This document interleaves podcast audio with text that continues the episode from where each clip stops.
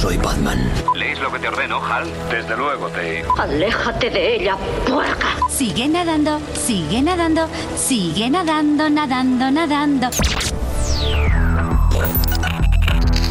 Cine, series y novedades en streaming.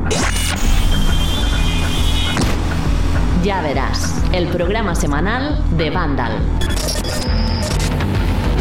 El programa semanal, pero también el último programa de la temporada. Bueno, si es que esto es una temporada, porque llevábamos casi con este y sin casi veintiséis programas. Así que, bueno, lo que sí que sabemos y todos somos conscientes de que se termina un ciclo, el de este dos mil veintitrés, que dentro de nada, unos días, estaremos todos con el espumillón, con las uvas o, o contando el reloj, haciendo la cuenta atrás para despedir el año, que yo tengo muchas ganas, y dar la bienvenida al dos mil veinticuatro. Hablando de bienvenida, gracias por elegirnos, gracias por estar aquí.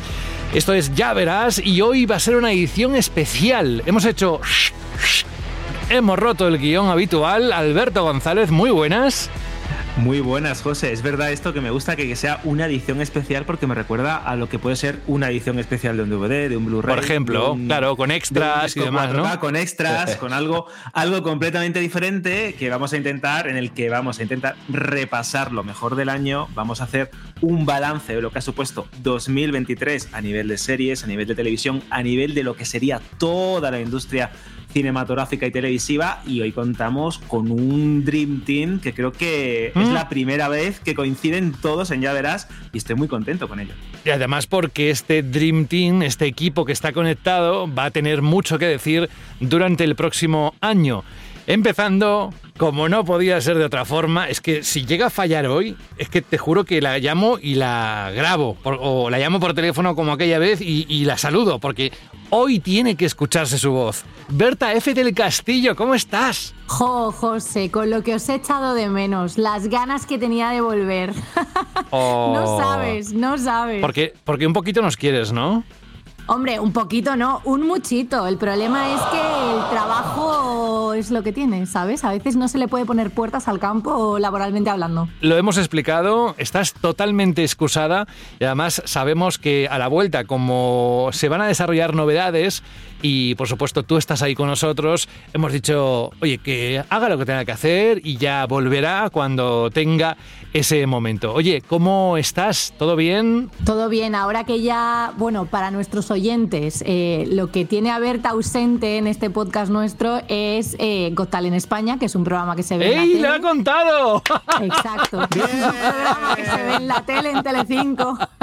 Entonces Berta forma parte del equipo en el departamento de digital eh, de una productora que se llama Fremantle y es un programa que nos absorbe a todo el equipo cuando estamos eh, pues de grabaciones. Entonces por eso no podía estar aquí con vosotros y os he echado tanto de menos. Pero ahora y nosotros a ti, ¿eh? Te lo prometo. Estoy encantada, José. O sea, ahora estoy encantada y súper contenta de volver. Y Alberto, hombre, ¿qué quieres que te diga? También te digo que el copiloto que tengo es maravilloso y entra a todo y es un todoterreno. O sea, que da gusto. Mira, lo voy a decir ahora, que nunca te lo he dicho, Alberto, pero eres el alma del programa y sin ti no habría programa. Eh, eso es así. Y nada, que muchas gracias por todos estos programas y... a petarlo, como se suele decir, en el próximo año, ¿vale? Bueno, dejamos aquí el saludo a, o la bienvenida a Berta F. del Castillo porque tenemos que seguir saludando. Ahora a alguien que ya conocemos, que además mmm, lleva la sección de héroes de V H S que ha gustado muchísimo y que evidentemente la nostalgia siempre tendrá un rincón, un momento en Ya Verás. Víctor Sillero, ¿cómo estás? Muy buenas, José, muy buenas a todos. Joder, pues encantado. Aquí vengo y ya de recién llegado de vuelta al norte, que vengo, como veis, con mi voz un poco resfriado. Pero bueno, has estado en Málaga, ¿no? Pero no has visto. ¿Has visto a sí, sí. Alberto? No, no lo has visto, ¿no? No, no hemos podido vernos. Ah, no podido vernos. No, o no, sea, no, no. que has pero cruzado. Bueno, soy por aquí, que es como verse. Has cruzado el país y has ido de Málaga, no, el charco no, pero de Málaga a Santander, o no, sea de. El charco no, pero casi.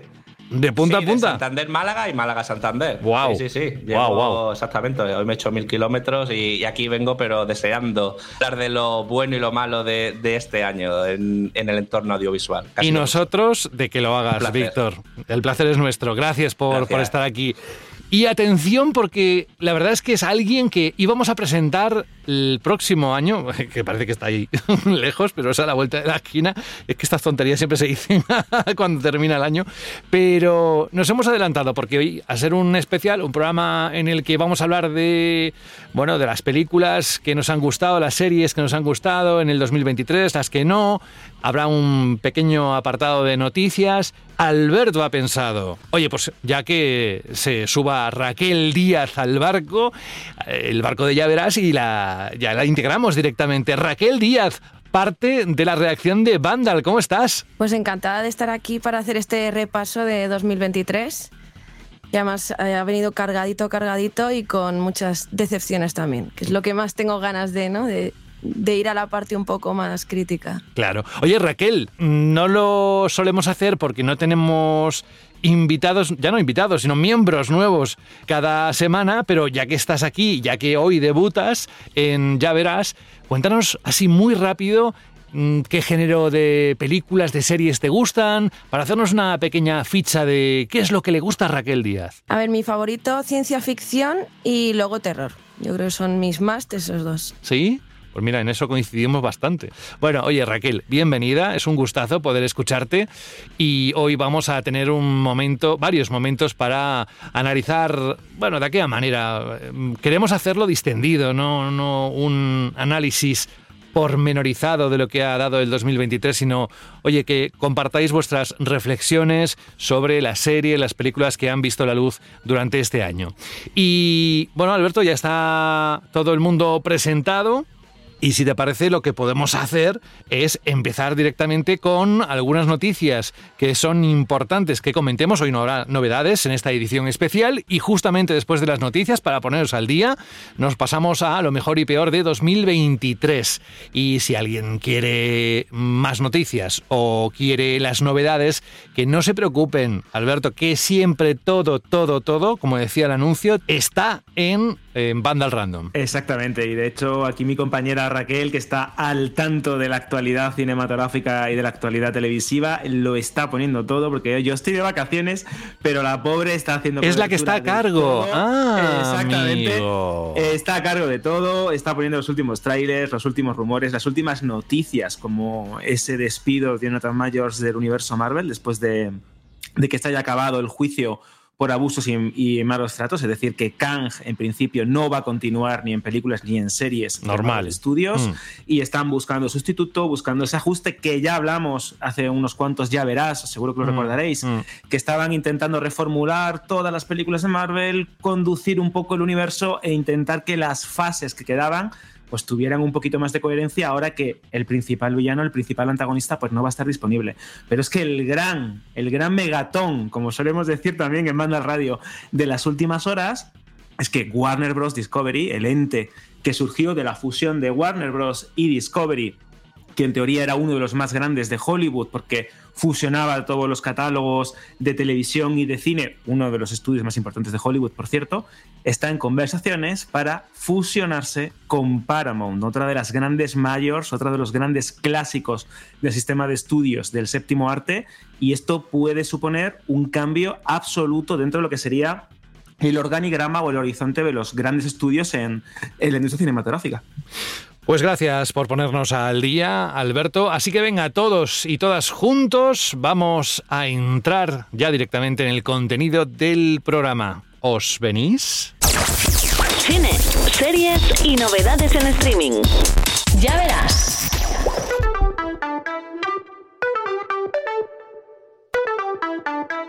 Esta sintonía ya suena, ¿eh? Porque cuando está ahí de fondo... nos sirve para decir aquí de venga, vamos a poneros al día, pero ya lo ha hecho, nada, en dos minutos lo ha hecho, lo acaba de hacer Alberto. Ahora lo que queremos hacer en este especial, si no, no sería un especial, es echar la vista atrás, mirar a ver qué ha ocurrido en este dos mil veintitrés, y la verdad es que en cuanto a noticias destacadas, las ha habido mejores y las ha habido menos buenas, por no decir peores, pero eso es lo que queremos ahora, nada, detenernos un momento para revisar exactamente en qué nos tenemos que fijar si tenemos que hablar de dos mil veintitrés para el séptimo arte, así que a partir de aquí Os invito a todos, a Alberto, a Berta, a Raquel y a Víctor, a que entre todos podamos sacar esas noticias y comentarlas a medida que vayan saliendo en los próximos minutos. Así que, Alberto, te dejo que empieces por una de ellas, una de las que han marcado este dos mil veintitrés. ¿Es buena o es mala? Yo creo que vamos a empezar por eh, alguno de las, algunas de las noticias que más espacio han ocupado en Ya Verás y que seguro estaréis hartos de escuchar o hartos de leer también en Vandal Random, y es el polémico o la polémica política, y nunca mejor dicho, de las grandes plataformas para comenzar a eso de evitar que compartamos nuestras contraseñas con otros usuarios. De hecho, Netflix fue la primera en abrir este melón en muchos territorios, primero en América Latina, en Centroamérica, y luego poco a poco han ido ampliando su área de influencia a territorios como España, sin ir más lejos. De hecho, como también os explicábamos hace unos cuantos programas, aquí en España es, se ha saldado con una sangría de usuarios y de suscriptores impresionante. Millones y millones de personas han borrado su cuenta en Netflix, pero lo cierto es que esta estrategia muy arriesgada, muy criticada, que generó un auténtico aluvión de, de, de, de insultos y de malestar en redes sociales, ha funcionado. Ha funcionado porque ahora tiene más suscriptores. Y de hecho, en muchos aspectos, esta, esta maniobra, pues que, que fue bastante dura de aceptar en un principio, y bastante mal, mal recibida, como digo, le ha ayudado a conseguir nuevos abonados. Y la propia Netflix ha llegado a sacar pecho incluso porque considera que después de todo este mare magnum de críticas que le, que le llovieron a principios de año, ahora mismo con sus doscientos treinta y ocho millones de abonados, en el último informe sumó cerca de seis millones de usuarios nuevos.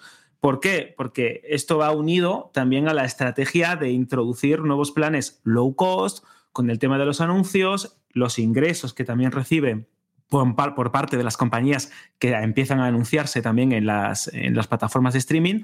Y esto ha generado una nueva vía de negocio en un mercado que creo que está más saturado que nunca, porque solo tenemos que ir a cualquier Smart T V o, o abrir cualquier tipo de, de plataforma que nos Buenas. permita tener aplicaciones en streaming y descubrir de una manera u otra que estamos atiborrados de servicios que cada uno con su catálogo intenta atraer al consumidor de una manera u otra, o al espectador de una manera u otra. Netflix sigue siendo la que lidera, Disney Plus está ahí, Prime Video también tiene una posición predominante, H B O con su nueva Max que llegará en dos mil veinticuatro, que es otro de los grandes actores. Veremos a ver cómo funciona esta fusión entre Warner Bros. Discovery y Paramount, que puede significar también una fusión de servicios o de plataformas digitales, e intentando pues consolidar aún más este mundo del, del ocio digital y del vídeo bajo demanda. Y nos encontramos también en un momento de la industria muy particular. Y digo particular porque después de la pandemia, eh, los grandes estudios de Hollywood estuvieron durante meses eh, comentando que iban a tardar mucho en conseguir el tono eh, que, con el que habían disfrutado en términos de taquilla, en términos de beneficios, de ingresos, Eh, antes de la llegada del coronavirus a nuestras vidas. En dos mil diecinueve fue un año de récord gracias a películas como Vengadores, Star Wars, etcétera. Y es verdad que les ha costado bastante, pero en dos mil veintitrés hemos tenido un fenómeno o dos fenómenos de taquilla, Oppenheimer y Barbie, que han demostrado que las películas originales, que no tengan que eh, ser parte de una saga o de licencias eh, muy asentadas o de una larga trayectoria o largo recorrido, eh, pueden llegar a tener un gran impacto en taquilla. Eso también lo demostró eh, Tom Cruise con Top Gun Maverick, pese a que es la secuela, la secuela de una película que se estrenó hace treinta años. Creo que es importante demostrar hasta qué punto los estudios muchas veces arriesgan y a veces les sale bien. Y ya uniéndolo esto, y no me enrollo un poquito más, Eh, creo que también es la consolidación de las grandes plataformas, ya no solo a nivel de series o de películas originales en sus propias plataformas, sino también en la distribución cinematográfica. Digo esto por películas como Los, Los asesinos de la luna, de Martin Scorsese, una producción de Apple T V plus, de Apple, que parecía que no iba a llegar nunca a tener el nivel de las grandes plataformas, como he comentado, H B O, Netflix, Paramount o, o Prime Video. Y este año ha estrenado dos películas, Los asesinos de la luna y al mismo tiempo también Napoleón, de Ridley Scott.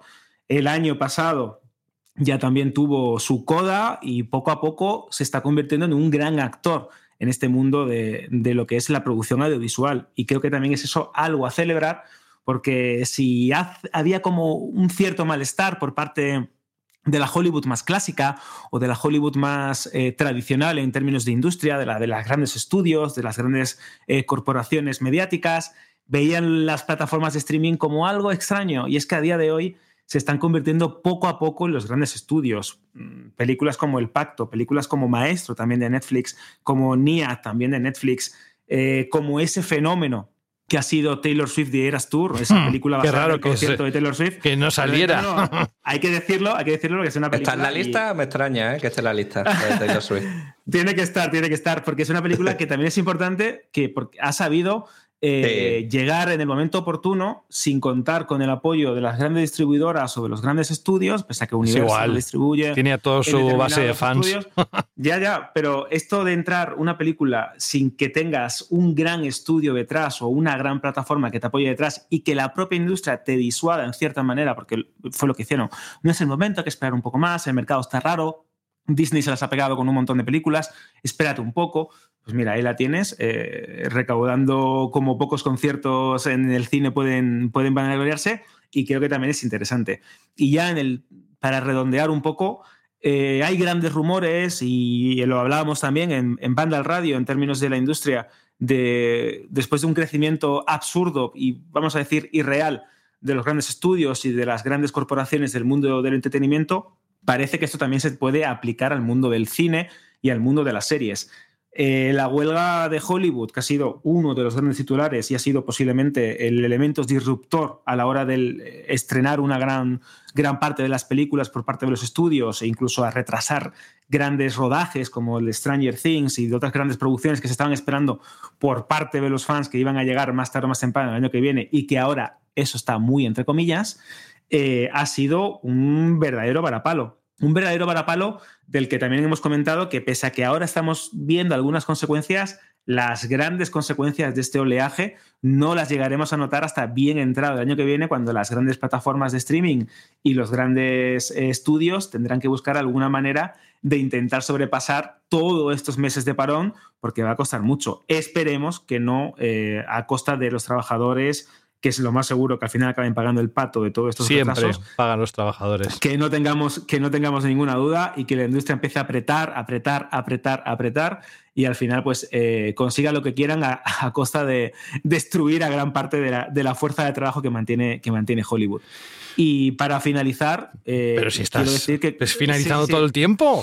Ya, ya, ya, pero es que creo que es una conclusión muy interesante, y es que eh, este año, mmm, pues, pues por, por, por motivos profesionales o por eh, motivos personales, pues he podido ver o más series o más películas que otros años, que ya es decir, que creo que también aquí tengo, tengo bastante suerte.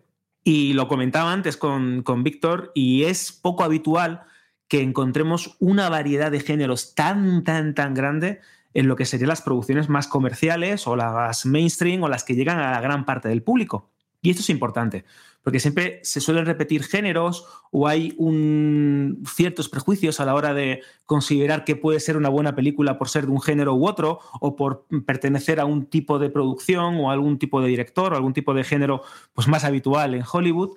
Y este año hemos tenido una muy buena eh, combinación, un gran abanico de... de películas, cada una de su padre y de su madre, de buenos directores, de buenos géneros, de, de orígenes muy dispares. Mira, y esto es algo a celebrar. Te está sonando la alarma. Eso significa que ya. Por cierto, eh, hablando de ruidos inesperados, Xavi Mogrovejo, que ha salido ahí en mitad de la, del speech de Alberto, porque se ha conectado al servidor de voz y ha dicho hola. Hola, Xavi, ¿cómo estás? Me he colado, pero totalmente. ¿Te, te has dado cuenta, ¿no? Dice, hola. Me he callado, me he callado de golpe. Y has dicho, bloops. Uf, me he callado de golpe.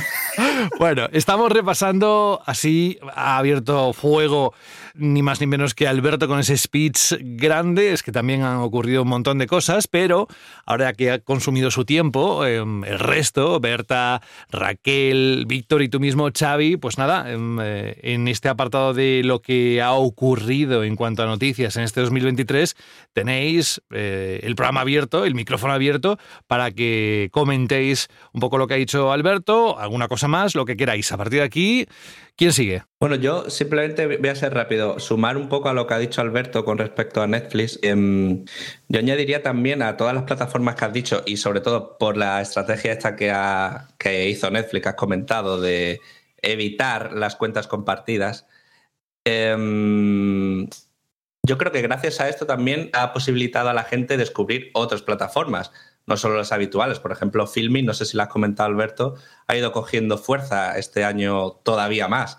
Y otras como Movistar Plus, que también se ha reestructurado un poco, está también cogiendo fuerza. Yo creo que esto es gracias también un poco a esta estrategia que ha hecho Filmin, ¿no? De, perdón, Netflix, de, de evitar el uso de, de cuentas compartidas.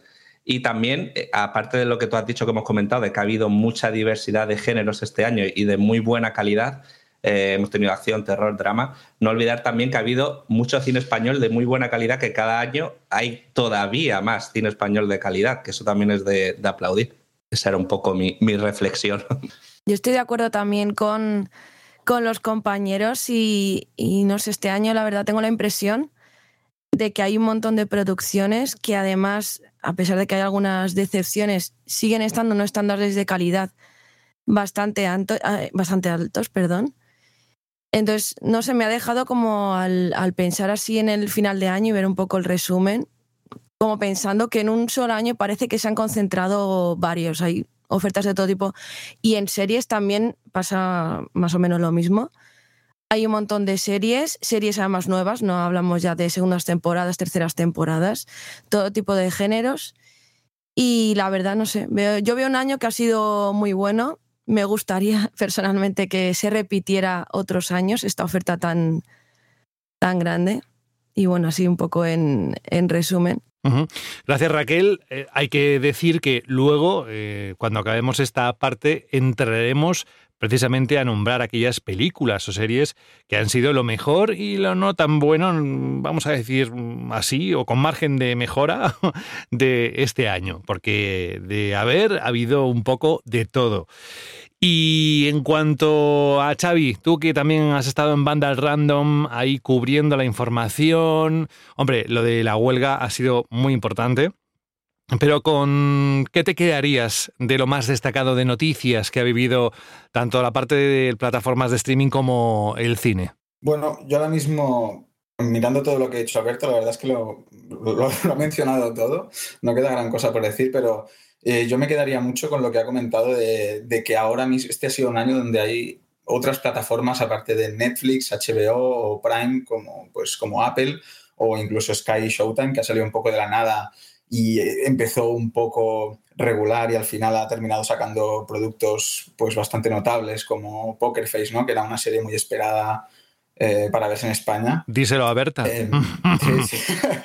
Al final, pues, plataformas de este tipo, ¿no? Que se consideraban, digamos, segundonas, pues han sacado productos que son notables. Napoleón, aunque tenga sus más y sus menos, pues es una superproducción. Los asesinos de la luna también. Apple también ha sacado Monarch, la, la nueva serie de, de Godzilla, que es, vamos, un monstruo que ahora mismo está eh, con Minus One petándolo en el cine y demostrando que, que las salas no solo son superhéroes, ¿no? Que ya no solo son ese tipo de blockbusters, sino que hay cabida para, para otro tipo de contenidos.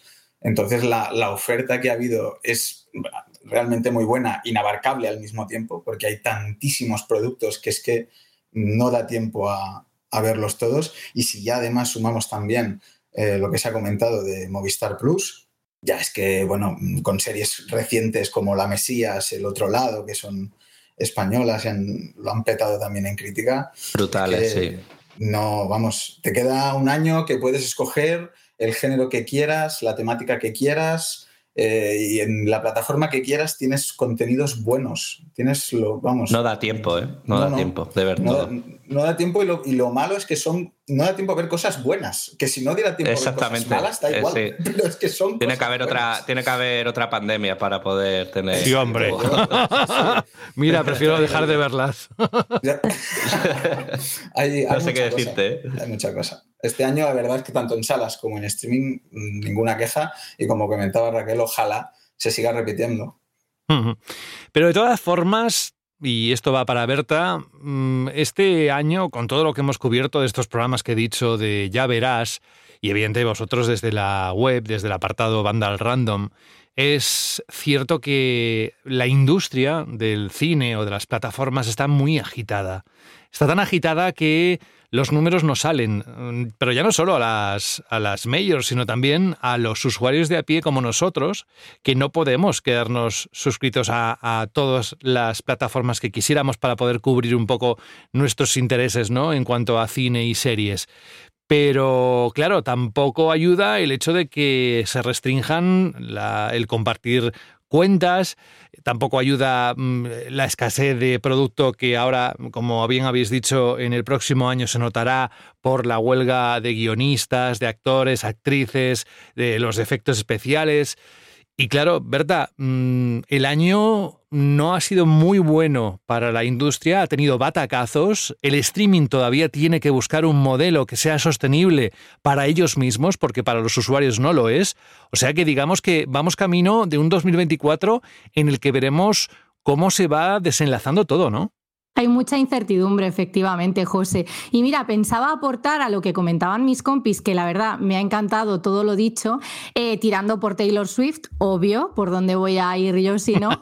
Eh, pero me viene bien con esto que comentas, porque el caso de ya no podemos compartir eh, cuentas como compartíamos, etcétera, lo que está haciendo es que resurja, y lo hemos dicho en algún Ya Verás, a veces el pirateo, que parece que se nos olvida, pero existe, y existe hasta en el fenómeno fan más potente del mundo, o uno de los más potentes del mundo, que es el que sigue a Taylor Swift. O sea, los fans de Taylor se quejan de que ella eh, ha puesto a disposición de, de su público, ¿no?, lo que es el Eras Tour, por fin en plataformas, y es carísimo. Y de nuevo yo he vuelto a ver en internet esto de compartir enlaces para acceder de manera pirata a una película. Y también desde el punto de vista económico, pues quiero resaltar eh, que ha sido un año muy de hay que valorar cuánto dinero genera la experiencia femenina. Lo digo por, eh, obviamente, la película de Taylor, pero Barbie. El éxito de Barbie me parece que es algo que hay que comentar eh, largo y tendido, porque desde el punto de vista de taquilla es el blockbuster más destacado del año. Y, eh, pues bueno, volvemos a reiterar que ese punto de vista también debería interesar a Hollywood desde el punto de vista de los beneficios. Hmm. Y otros retos importantes que me gustaría que comentarais que hemos ido viendo a lo largo de este dos mil veintitrés, por un lado, es la incipiente intervención cada vez mayor de la inteligencia artificial en los procesos de creación de tanto de imágenes como de vídeos. Ya sabéis a qué me refiero. Y, y además esto va avanzando a pasos agigantados con resultados extraordinarios.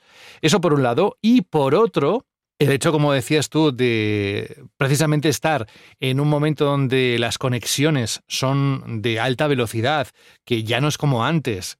Hace, antes de que vinieran las plataformas y lo cambiaran todo, es cierto que ahora, digamos que es mucho más rápido el compartir, el hacer esos trucos que antes se, se buscaban porque no había plataformas y no había manera de suscribirse, desde al menos desde nuestro país, y, y eso también ha facilitado, aparte de que, ya digo, que es que los, los sueldos no dan para todo y en algún lado hay que recortar.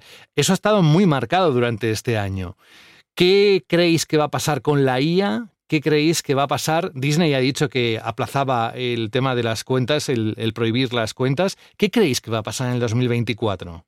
Yo creo que el dos mil veinticuatro va a ser un año de transición. Es decir, la inteligencia artificial indudablemente es una herramienta muy potente que todavía estamos descubriendo cómo se puede llegar a aplicar a según qué campos. Esto creo que es importante decirlo. Lo comentábamos también en algún que otro programa. Eh, Hollywood sabe que esta herramienta tiene un poder inmenso, que puede ayudar a escribir historias, que puede ayudar a realizar los mundos del mañana, las películas del futuro.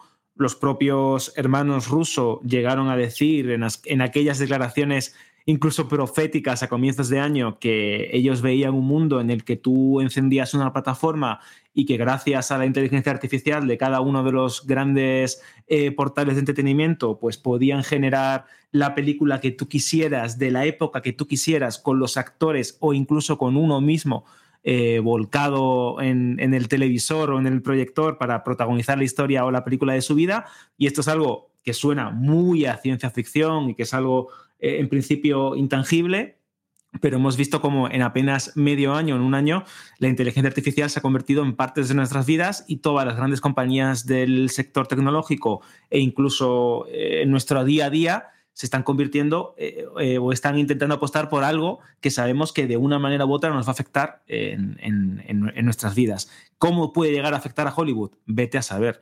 Hace veinte, treinta años no sabíamos cómo los efectos digitales se iban a convertir en tan, tan, tan fundamentales en las películas de hoy en día. Tampoco pensábamos que el streaming se iba a llegar a convertir en la fuerza motor de toda, de toda una industria, de todo un sector como el cinematográfico y el televisivo. Así que es complicado.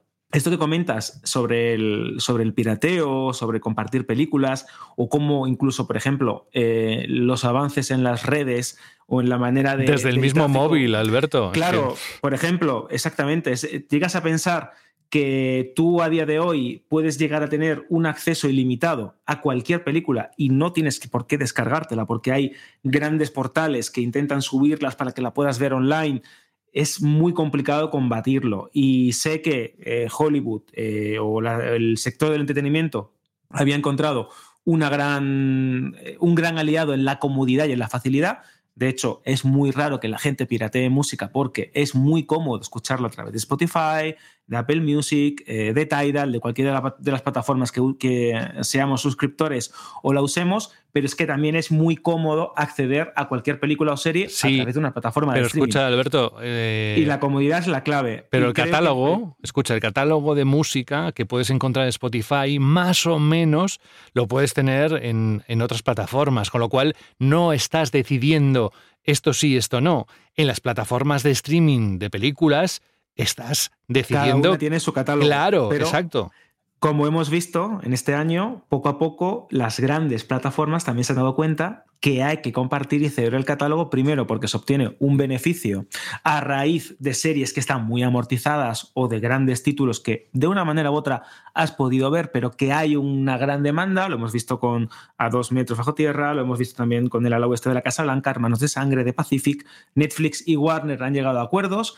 Sé también que Paramount también ha comenzado a ello y creo que esta unificación o esta eh, recentralización del gran contenido o del contenido lo vamos a ver más tarde o más temprano. Uno de los grandes éxitos de Amazon, de Prime Video, es la posibilidad de suscribirte a canales. Dentro de Prime Video, seguro que los oyentes lo saben, tienes el canal de Metro-Goldwyn-Mayer, tienes A Contracorriente, tienes un montón de plataformas pequeñitas o de pequeños canales con sus propios catálogos, con sus propios contenidos a los que te puedes suscribir por uno noventa y nueve, dos noventa y nueve, tres noventa y nueve, dependiendo de la oferta o incluso con periodos gratuitos de hasta treinta días. Si este modelo que parece que funciona se empieza a aplicar en otras compañías o en otros portales, quién sabe que nos puede deparar el mundo de mañana. Hablábamos al comienzo de la posible fusión entre Warner y Paramount. Si estos dos grandes servicios se fusionan, tenemos un acceso al catálogo pues prácticamente ilimitado. Podríamos decir que dos tercios de lo más importante del, del cine estarían reunidos en una sola plataforma. Es una barbaridad también, si te pones a pensarlo. Pero es cierto también que esto de los contenidos que no están disponibles, ya sea porque eh, el espacio, que lo hemos hablado también, el tema de servidores, el tema de royalties, el tema de licencias que van caducando a lo largo de los meses y de los años, es complicado mantener todo el catálogo disponible, pero es que también estamos viendo un resurgir del formato físico y esto creo que es interesante. También ha llegado a, eh, a la música gracias a las ediciones de vinilo. El C D es cierto que se ha convertido en algo testimonial, pero el vinilo ha revitalizado las ventas de cara a la conservación del formato físico, a que tú vayas a una tienda y te compres el disco de tu cantante favorita o de tu grupo favorito. Esto también lo estamos viendo en las películas porque hay un interés por la conservación, porque nos hemos dado cuenta que cuando tú te suscribes a un servicio no eres poseedor de esa película o no puedes verla cuando quieras. Las películas rotan, los catálogos cambian, nada es permanente en el mundo del streaming, a excepción de un par de cositas. En el formato físico es tan, es tan fácil como coger tu peliculita e introducirla en tu reproductor. Y esto creo que también nos hemos dado cuenta con el paso de los años. Y aquí Víctor, por ejemplo, que es también un, un gran coleccionista, esto lo hemos debatido muchas veces, ya no solo por calidad, ni porque obviamente el formato físico siempre te va a ofrecer la mejor calidad, sino por la posibilidad de ver aquello que quieres en el momento que quieras sin necesidad de suscribirte a un servicio o sin llevarte la mano a la cabeza cuando veas que no está disponible. Víctor, ¿tú también te estás comprando reproductores Blu-ray por si acaso de reserva? Hombre.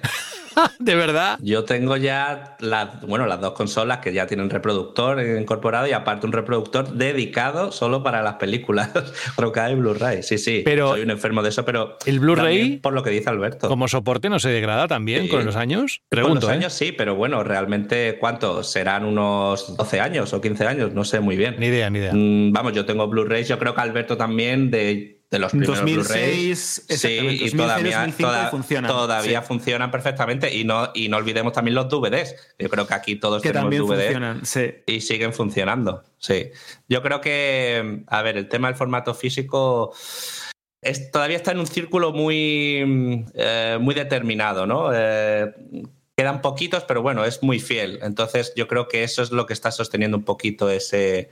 ese tema. Y sí, estoy totalmente de acuerdo. Es decir, el poder elegir tú la calidad tanto de audio como de vídeo es, es un placer y eso las plataformas muchas veces te ves un poco restringido con respecto a eso. Pero bueno, eso ya es un poco, vamos a decir, sibarita, que ya gente que es un poco más especial, gente que realmente eso le da un, un poco igual.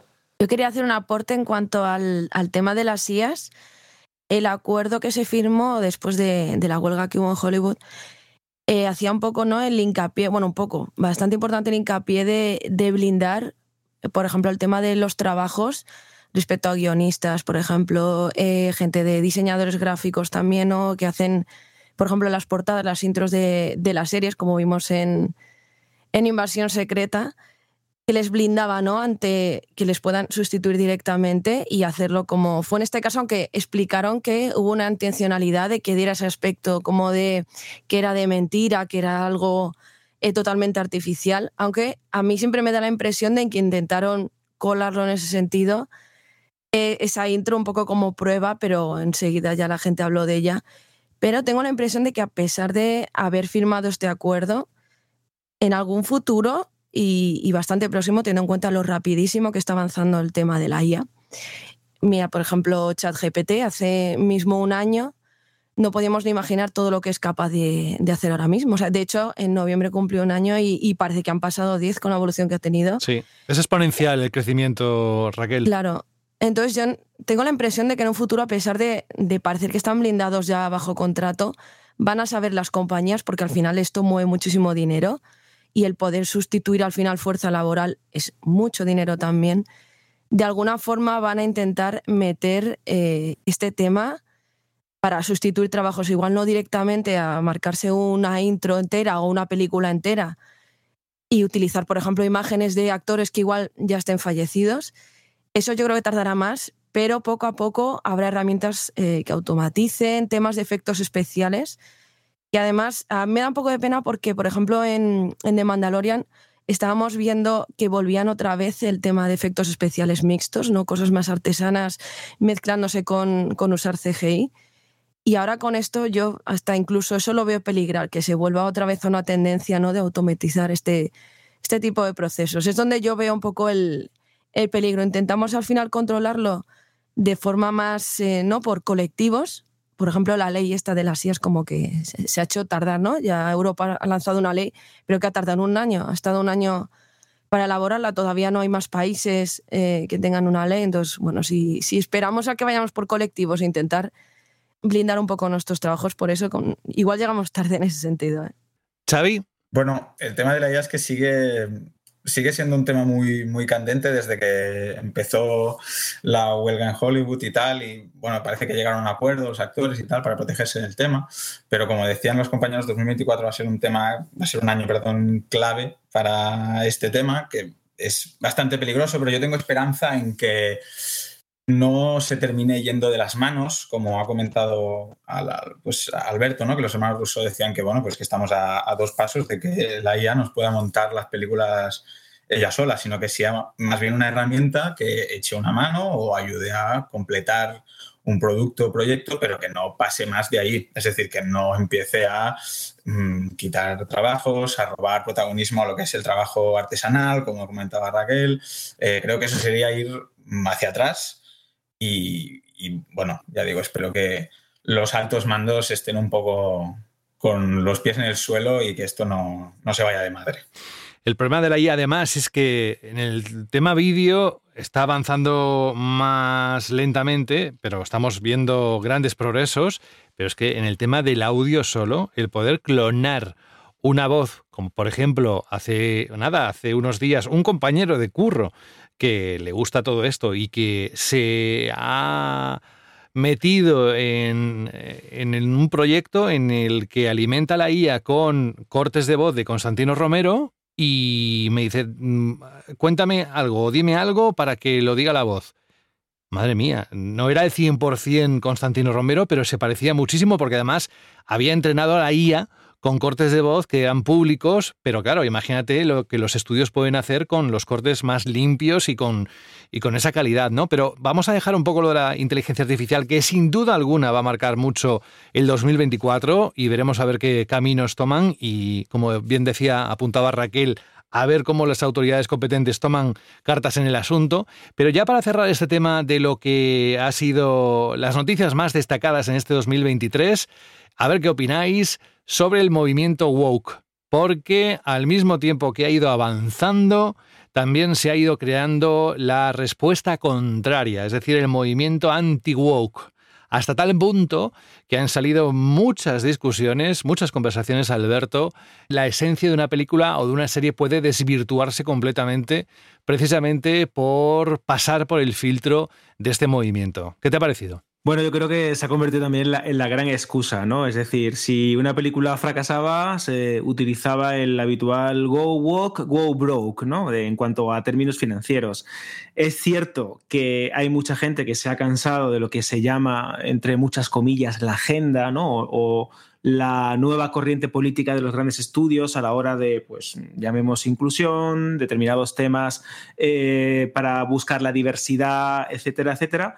Pero es que también vivimos en tiempos que han cambiado con respecto a cómo los percibíamos hace veinte, treinta, cuarenta o cincuenta años. Cada época es hija de un, de un momento y eso se refleja a nivel cultural, a nivel, en representaciones, en películas, en series, en cuadros, en libros, en lo que queramos, en nuestro día a día incluso. Y hay gente que se lo toma también de una forma bastante personal. Así que creo que también ha sido uno de los grandes temas. No sé si alguno de los fracasos cinematográficos o de alguno de los grandes tropiezos a nivel televisivo tienen que ver con este hartazgo por parte de los espectadores con este tipo de temas o una mayor hipersensibilidad o una mayor eh, radicalización con respecto a lo que serían ideologías políticas o, o sentimientos, pero sí es cierto que ha sido uno de los temas más reiterativos y más repetitivos en redes sociales. Eh, solo teníamos que ver películas como La Sirenita o otras producciones de Disney a las que se le achacaban esto, grandes producciones de Netflix que no han funcionado y también se han vuelto eh, en, eh, a convertir, ¿no?, en dianas de este tipo de, de comentarios, pero bueno, creo que todo pasa. También es cierto que Hollywood es experta en la hora de fagocitar según qué movimientos que puedan traerle dinero o ser interesantes para ellos, y en este caso lo han hecho con esto, han exprimido esta, esta fruta o, este, o, este, o esta veta, ¿no?, de esta mina. Y lo más seguro es que si dentro de dos meses o tres meses o un año hay otra cosa, pues se vuelquen en, en ella para comercializarla. Y es verdad que en dos mil veintitrés nos hemos dado cuenta de cómo este tipo de temas se han convertido en un arma arrojadiza, ya no solo por parte de los estudios, sino también por parte de los, de los espectadores. Me estoy acordando, Alberto, al hilo de lo que comentas, lo que se lió con el capítulo tres de The Last of Us, que hubo mucha, mucha controversia, a pesar de ser de una calidad excelente y que Era, era absurdo, ¿no?, el debate que había. Eh, hubo mucha polémica, ¿no? Los anti-woke estos que, que hay y tal, uh-huh. se, se debatió mucho y es, es, es algo interesante de, de debatir. Y al hilo también de lo que decías, de los grandes fracasos, si es debido a esto o no, yo creo que también es debido a, a, a la calidad, sobre todo. Es que hay muchos fracasos que al fin y al cabo Eh, son merecidos, porque es que hay películas de superhéroes, que supongo que vamos a hablar, que es que son plantillas, es un corta y pega que es una copia de otra anterior, y así la gente, yo creo que se está llegando a cansar y, y en ese caso yo creo que son fracasos merecidos. Bueno, yo por unir un poquito ambas cuestiones que estábamos comentando, me ha gustado lo que ha resaltado Alberto, que es que esta, este tema del woke tiene dos eh, puntos como a resaltar, y es eh, la cuestión social, pero también la económica. Es decir, aquí lo que se mueve es mucho interés económico por parte de los estudios que quieren sacar rédito a algo que se comenta en sociedad. Esto por un lado. Y por otro, eh, todo está en cómo se utilice según qué cosa. Y esto lo aplicamos pues, a cada uno de los temas. Es decir, eh, nos vamos con el woke y es el enfoque que le quieras dar. Ahí tenemos Barbie, que me parece el ejemplo más maravilloso de cómo hacer algo que tiene conciencia social y que pretende ser eh, reivindicativo de la mejor manera posible. Y otros ejemplos, pues como decía Víctor, hay películas de superhéroes que dices, es que bueno, a mí yo siempre pienso en eh, Capitana Marvel porque me parece un absoluto desastre y un ejemplo fantástico de cómo no hacer algo woke de ninguna de las maneras. Muy, eh, de, muy de acuerdo, porque yo creo que cual. posiblemente sea es que la peor plantilla, la peor idea terrible. y la peor planificación posible para una película de, ese, de este estilo, totalmente. Terrible. Y luego eh, quería unir esto también con la inteligencia artificial porque yo creo que efectivamente es cómo se enfoque el asunto. Eh, durante aquel debate que, se, que estuvo súper candente cuando andaba Hollywood de huelga, hubo ciertos comentarios que me parecieron como muy llamativos, como aquellos que decían ¿por qué no pensamos en vez de eh, inteligencia artificial, inteligencia aumentada? Es decir, que esto se enfocase como una herramienta que permitiera que la creatividad de todas esas personas que trabajan en la industria pues tenga menos límites, ¿no? Y tenga el cielo por explorar. Entonces, es cómo se use cada una de las herramientas, tanto el tema woke como eh, la inteligencia artificial.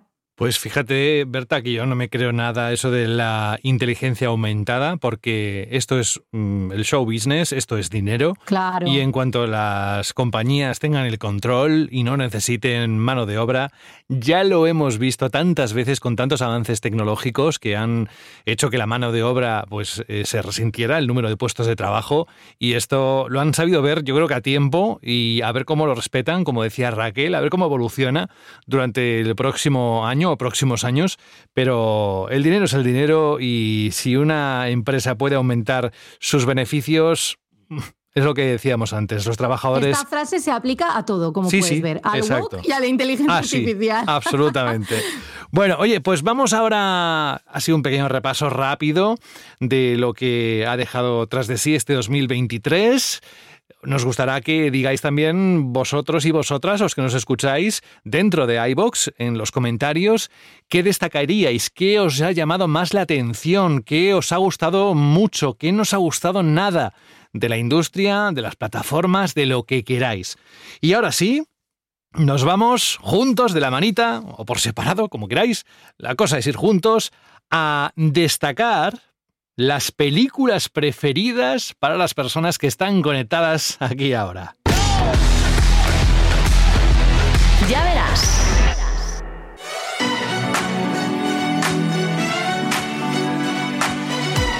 Esa Dua Lipa que no ha dejado de sonar.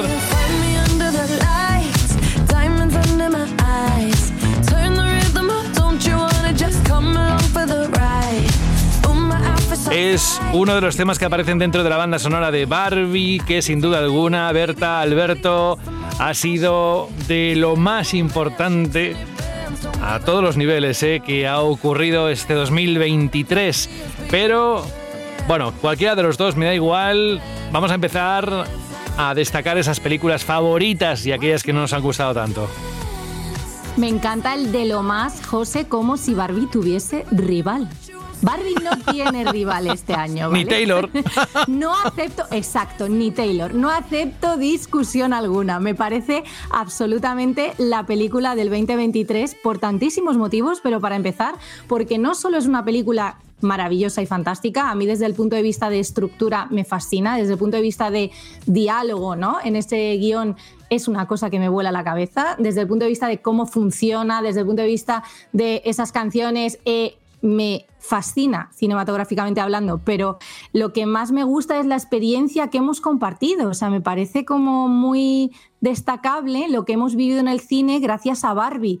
eh, es algo que no creo que pase todos los años y que merece la pena que se comente. Es cierto que esto va un poco de la mano de Oppenheimer, pero diría solo poco, porque la experiencia Barbie, ¿no? Ese hola Barbie que han vivido tantas chicas por la calle, ese, esa hermandad en la sala de cine, me parece súper bonito y súper único y algo que, bueno, que no tenemos la, la oportunidad de compartir cada año. Es que de hecho, Berta, eh, podemos hablar mmm, con todas las letras que es la película de mayor éxito de Warner Bros., que también se dice pronto. Es decir, no es un fenómeno aislado, no es algo de, que sucede en un momento concreto y se olvida porque forma parte de algo, algo menor en, en términos comerciales. Es que Barbie lo ha roto todo. Y la película de Gerwig, de Greta Gerwig, que por cierto también se va a encargar de adaptar las Crónicas de Narnia en Netflix, que esto va a ser también bastante interesante de ver, es una película que es divertida, porque es una película divertidísima, que tiene uno de los mejores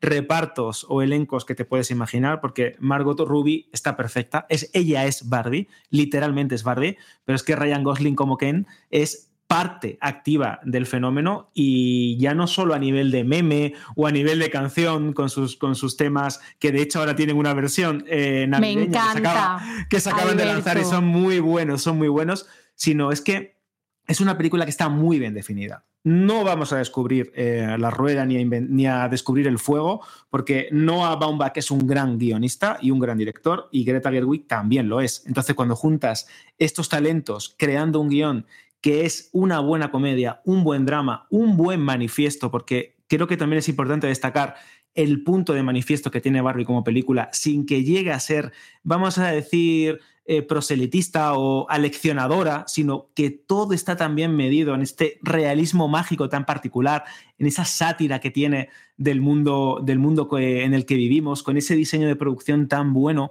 con esos palos también a la industria cinematográfica y a la propia Mattel, que también hay que echarle valor. Creo que es una película perfecta que sin lugar a dudas tiene que estar ya no solo entre lo mejor del año, sino entre lo mejor que se ha estrenado a nivel comercial de, los últimos, de, las, de las últimas décadas. De hecho, también eh, el otro día la estuve volviendo a ver, que la, está disponible ya en, en H B O Max, y también tengo el, el Blu-ray cuatro K. La verdad es que es una película tan redonda en todas sus partes y en su estructura, que eso también es bastante raro de ver en, en Hollywood a día de hoy, porque son películas que están tan formuladas de una manera tan concreta y luego al final tienen como un clímax en el que todo se derrumba y no termina de cuajar o se hace demasiado larga. Poder ver una película de unos ciento catorce, ciento quince minutos, que no se hace pesada en ningún momento, que tiene, como digo, un buen reparto, que tiene una dirección maravillosa, que tiene una banda sonora con Dua Lipa, Billie Eilish, Karol G. Es que de verdad es una gran, gran, gran película que sin lugar a dudas creo que aquí en la, en la redacción de, de Ya Verás y de Vandal Random están bastante de acuerdo que es, por méritos propios, una de las mejores películas del año. Sí, pero... Lo hemos dicho los dos, Alberto, pero quiero añadir que ah. el tema de la estructura es muy importante eh, asociado a su éxito. Cuidado, el éxito de Barbie como fenómeno es fascinante, pero en taquilla tiene algo en común, por ejemplo, con Top Gun Maverick, y es que ha medido ese guión hasta la extenuación, o sea... Eh, está milimetrado. Y si podemos comentar, oh, y no se nos va de las manos, eh, es muy interesante eh, hasta qué punto va a ser una apuesta para Warner de cara a la temporada de premios. Warner va absolutamente a tope con Barbie a por todos los Oscars que se pueda. A ver cuánto se lleva. Oye, vamos a hacerlo un poco más ordenado, porque si no van a salir películas constantemente. Así que voy a pedir, por ejemplo, a Raquel que nos diga unas cinco películas o series que destacaría para ella, que le han marcado, que le han gustado especialmente, la razón que quiera explicar, de este dos mil veintitrés. Raquel, queremos escucharte. Voy a empezar con una película argentina que en España eh, se estrena dentro de nada, ya en enero. Se llama Cuando acecha la maldad. Me ha parecido... Uh, no sé si alguno lo habéis visto también. Tengo muchas ganas de verla, de terror, ¿verdad? Sí, me dejó sin palabras completamente. O sea, vi la película por lo típico del boca a boca. Me había comentado una persona que le encanta el tema de terror, me suelo fiar de su opinión. Me dice, es una pasada, no te voy a contar nada, seguro que te va a gustar. Y sin palabras, no, no me esperaba algo tan, tan bueno. Entonces, para mí tiene que entrar eh, sí o sí. aunque sea, ¿no?, haciendo un hueco a estas grandes producciones. También voy a romper, a, parece que estoy hablando del mismo género todo el rato, pero quería señalar también Posesión Infernal. Uh, eh, la tenía en mi lista. Coincidís, ¿eh? Vosotros dos, ¿eh? Me la has quitado. Es que hay gente que es verdad que se ha quedado, yo lo entiendo, ¿no?, que Bruce Campbell es muy grande, pero se ha quedado con las de San Raimi, como que, que no acepta más, ¿no? Quiere tener su cabeza, eh, esa trilogía y ya está. Pero a mí me parece, eh, ¿no?, el, el seguir sacando además un nuevo Necronomicon. Lo veo perfecto, me ha gustado un montón. Todo el tema este, ¿no?, de, de la madre, del el terror en, en el propio edificio. Me parece un acierto en cuanto a la sensación, ¿no?, de, de terror o de angustia. Me parece que está bastante conseguido, teniendo esos tonos de humor que tenían las originales. No tantísimo, totalmente, porque es verdad, es que Bruce Campbell, vuelvo a decirlo, es... O sea, es que veo a ese hombre y, y te provoca ya el, el humor, siempre la risa, pero aún así sigue teniendo ese puntito. Y a ver, más producciones también. Hay una que para mí está a caballo entre bueno y malo, me cuesta decidir, la de Renfield, por ejemplo. Hay cosas complicada, que me... es muy complicada. Sí, sí, sí, sí. Yo la disfruté. Pasé, yo, la disfruté yo me lo pasé, yo me lo pasé muy bien, pero hay veces que considero que el histrionismo del propio eh, Nicolas Cage en un momento, claro, que llega a ser tan, tan, tan paródico que digo, no sé si está bien o está forzado. Real, suele pasar realmente mucho con en la tra- Es la atracción claro. principal de esa película. Sí, si te, sí, si no sí. te mola Nicolas Cage, es difícil cogerle el punto. Es complicado, es complicado pillarle el punto. Sí, justo además, viendo esa película me acordé de, de la asignatura esta que se inventan en la serie de Community. La de Nicolas Cage es buen o mal actor, ¿no? Como un poco un, una formulación imposible bueno, de... Bueno, siempre, bueno, bueno. Sí, sí, imposible de decir. es, es bueno. A mí me pasa a veces ¿eh? que veo películas, esta incluida... Y al principio me cuadra muchísimo y llega un momento que digo, o sea, me estoy entreteniendo, pero no sé si, si me está gustando en ese sentido o, o me está pareciendo eso muy, lo que ha dicho Alberto, muy histriónico, muy exagerado, que al final no entendemos, ya tenemos muy identificado que Nicolas Cage es así, es parte de su atractivo, ¿no? En vez de interpretar el papel en sí, parece que se interpreta siempre a sí mismo o que a la vez todos los papeles se han vuelto su personalidad. Pero un poco a caballo, ¿no? Lo quería nombrar por eso porque no sabía en qué parte de la lista, que es lo raro. Estaba un rato pensando y, y no sabía muy bien dónde ponerla. Seguro que coincido con, con vosotros y con los oyentes en, en elegir a Guardianes de la Galaxia Volumen tres. Sí, sí, sí. Mira, mira, mira, mira, mira, precisamente parece que lo has nombrado y lo tenía aquí. Warlock versus Guardians. Esta es la banda sonora, Raquel. La verdad es que fue un cierre fantástico, ¿eh? De lo mejor de... que hemos visto en tiempo de... que tenga que ver con Marvel y los superhéroes. ¿eh? Sí, totalmente. Además, a mí me ocurría que con las películas de superhéroes, que lo comentábamos antes, parecen todas hechas con una plantilla, pero esta eh, conseguí conectar muchísimo con ella, cosa que llevaba últimamente ya años que al final eso lo, las notaba como entretenimiento, pasar un buen rato y ya está, pero esta de verdad llega a conectar. Y llegas a notar, ¿no?, eh, ser parte tú de, de los guardianes, que es lo que además te intenta inculcar la película, que tú formas parte de, del club también. Y, y como una despedida, se siente también así, una despedida muy, muy digna, sí. A mí me, me encantó. Esto que comentas, Raquel, es muy cierto, pero es gracias al talento de James Gunn. Eh, si no hubiera desarrollado bien estos personajes o no hubiera plantado bien las semillas para que te identifiques con Gamora, con Star-Lord, con, con, con cualquiera de los integrantes de este disfuncional grupo, ¿no?, de superhéroes, pues realmente no tendría ese impacto que tiene el final y sobre todo esa historia de orígenes de Rocket, que creo que es una de las más duras que se ha visto en el universo Marvel, pero al mismo tiempo una de las más emotivas, y demuestra hasta qué punto una película, como bien dices, de superhéroes de Marvel Studios, puede ser interesante, puede ser buena, puede llegar a tener alma, porque en este caso lo tiene, cuando la comparas con otra producción, como comentábamos Berta y yo, como de Marvel o Capitana Marvel, o incluso con cualquiera de las estrenadas este año, con Ant-Man y la avispa Quantum Manía, te das cuenta que es un entretenimiento vacío, lleno de efectos especiales que no, le, no logra conectar con el espectador porque no tiene esa sensibilidad a la hora de plasmar un personaje o presentar un guión sólido, ¿no? Y esto creo que es el gran problema del llamado agotamiento o de, de, la, de, cómo, lo, de cómo el género de superhéroes, que otrora era el salvador de Hollywood, se ha convertido a día de hoy en poco menos que una maldición. Venga, Raquel, eh, un, vamos a acelerar un poco el paso, porque si no puede hacerse un tanto largo, pero ¿te queda por compartir alguna peli más o alguna serie que te haya marcado o hayas disfrutado este dos mil veintitrés? Perfecto, además eh, voy a ser rápida con esto, junto a la vez Barbie y Taylor, por conseguir eh, no solo ser ¿no? una producción audiovisual, sino conseguir un fenómeno entero. Además, tengo la impresión de que como que a mucha gente le has cocido, ¿no? Que se han convertido en todo un fenómeno, que, que viendo la película la audiencia interactúa en, entre ella, ¿no? Que muy pocas películas causan realmente... Vamos, a mí mi experiencia en la sala con, con las dos es ese sentimiento de, de hermandad, de, de pertenecer a algo en ese momento, de que lo que estás viendo te alude a ti, ¿no? O te sientes... parte de ello. Entonces, bueno, yo los incluyo, las incluyo un poco juntas por eso, por conseguir fenómeno y a la vez como escocer a gente, ¿no? en, en redes sociales, una especie como de hate. Y voy con las series para dejar eh, hueco y no, no entretenerme más. Quería destacar La caída de la casa Auser, porque Mike Flanagan, eh, bueno, a mí me encanta, soy muy seguidora de él. Y me encanta la adaptación que ha hecho de, de Poe. El coger, o sea, no solo lo que es el relato completo, ¿no? Coger el, el relato como hilo principal e ir metiendo otros relatos de Poe por capítulos, incluso convirtiéndolos en, en propios personajes de la familia, a mí me parece increíble a nivel narrativo. Luego, como siempre, el elenco, eh, Flanagan también lo clava con eso.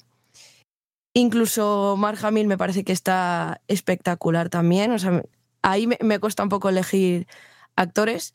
Aquí va un poco lo seguro. Yo cuando me la puse ya se iba, sabía que iba a ser una, una buena serie.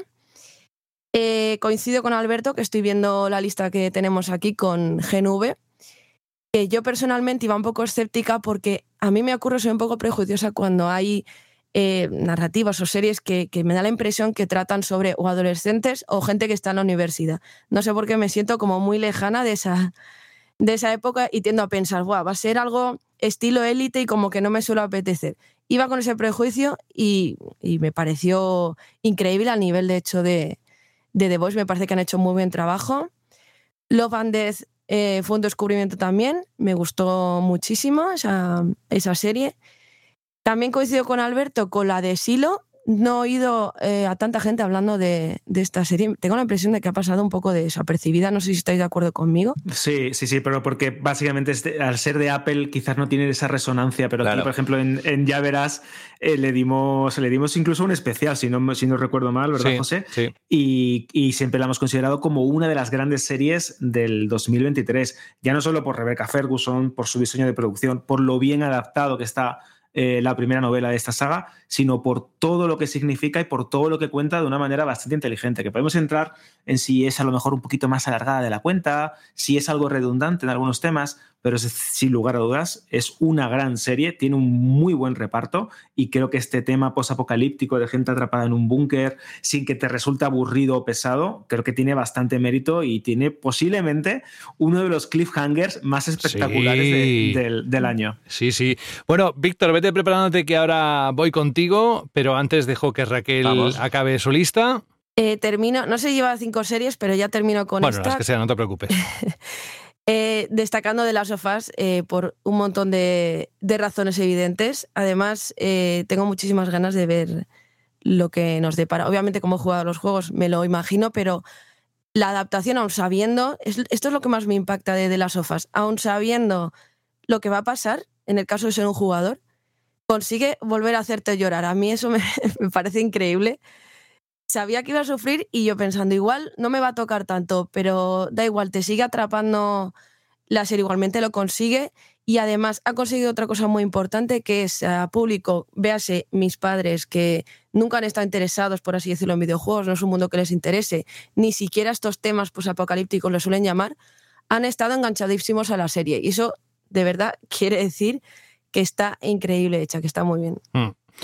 Pues espérate a la segunda temporada, porque si has llorado con la primera, ya sabes cómo va el juego. Sí, Así sí, que se vienen emociones fuertes.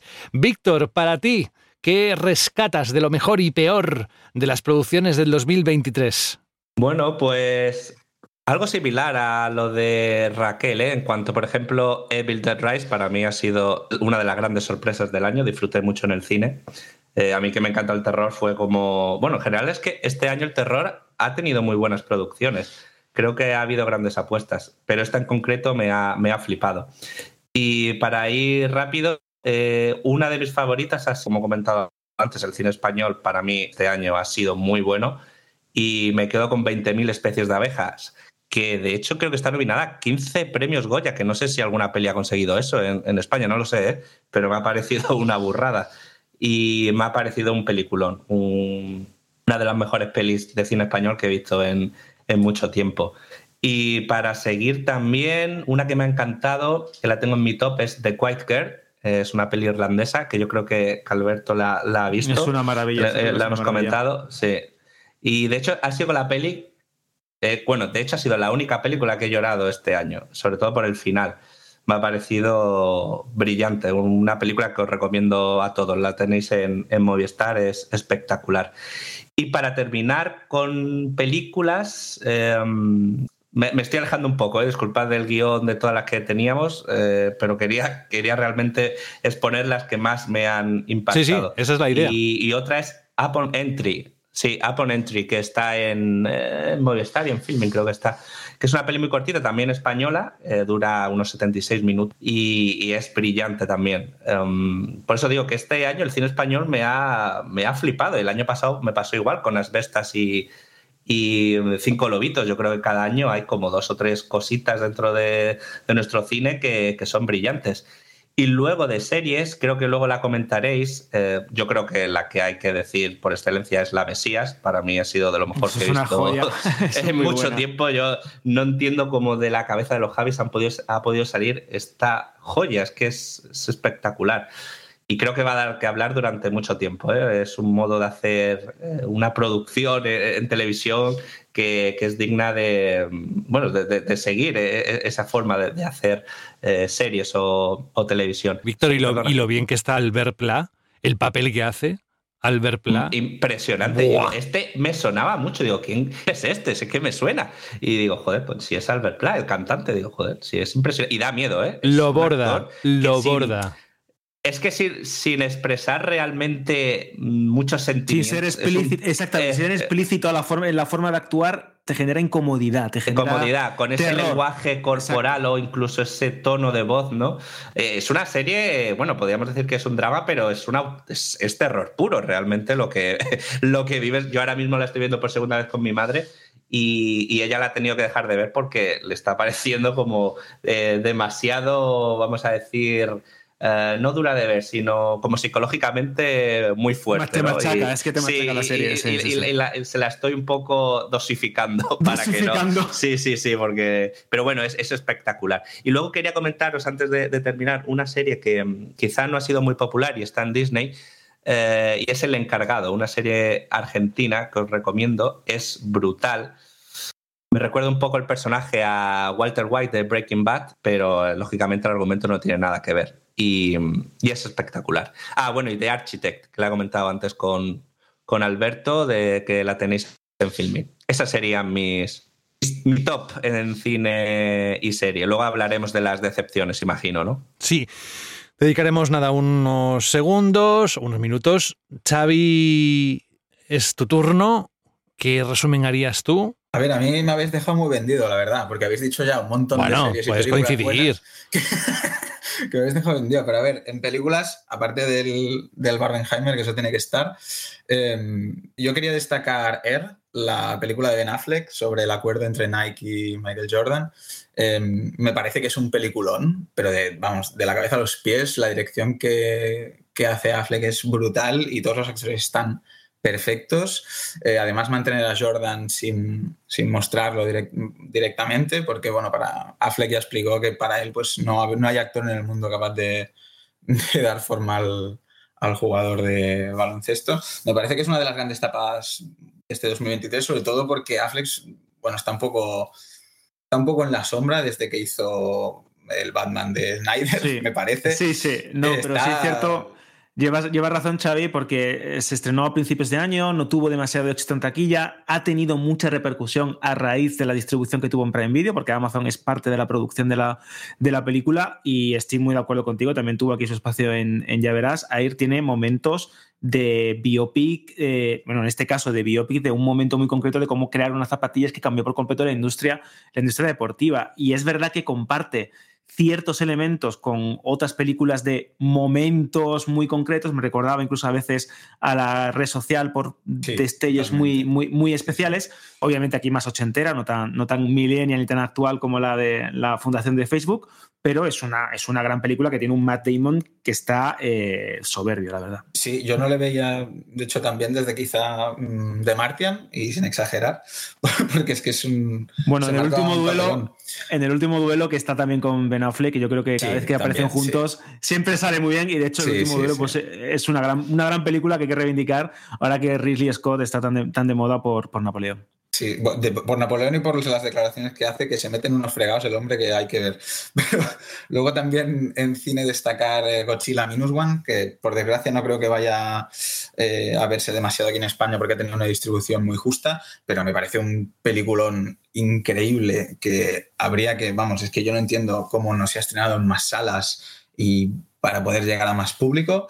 Y, y también añadir Háblame, otra película de terror que sí que es verdad que comentaban los compañeros que ha sido un gran año para el género, y esta en particular, eh, que tuvo su paso por, por salas y demás, que vino por, de la mano de A veinticuatro, eh, llegó con un poco, eh, digamos, de... no sé, no, no encuentro la palabra, la verdad, pero el público iba... No, no las tenía todas con esta película porque era como la enésima representación del género de las posesiones otra vez, y la verdad es que es una sorpresa eh, impresionante. O sea, yo me muy, original, decir, muy original, muy sí, original. Sí, muy buena. Me atrevo a decir que es la mejor de terror de este año incluso, pero porque la dirección que tiene, además de dos directores que tampoco no es que sean especialmente reconocidos, eh, vamos, es que deja sin habla. Es una película asfixiante, Eh, no te deja respirar, tiene una atmósfera muy oscura, además del, bueno, de los típicos sustos y demás. Me parece eh, brillante en lo que es eh, la representación del terror.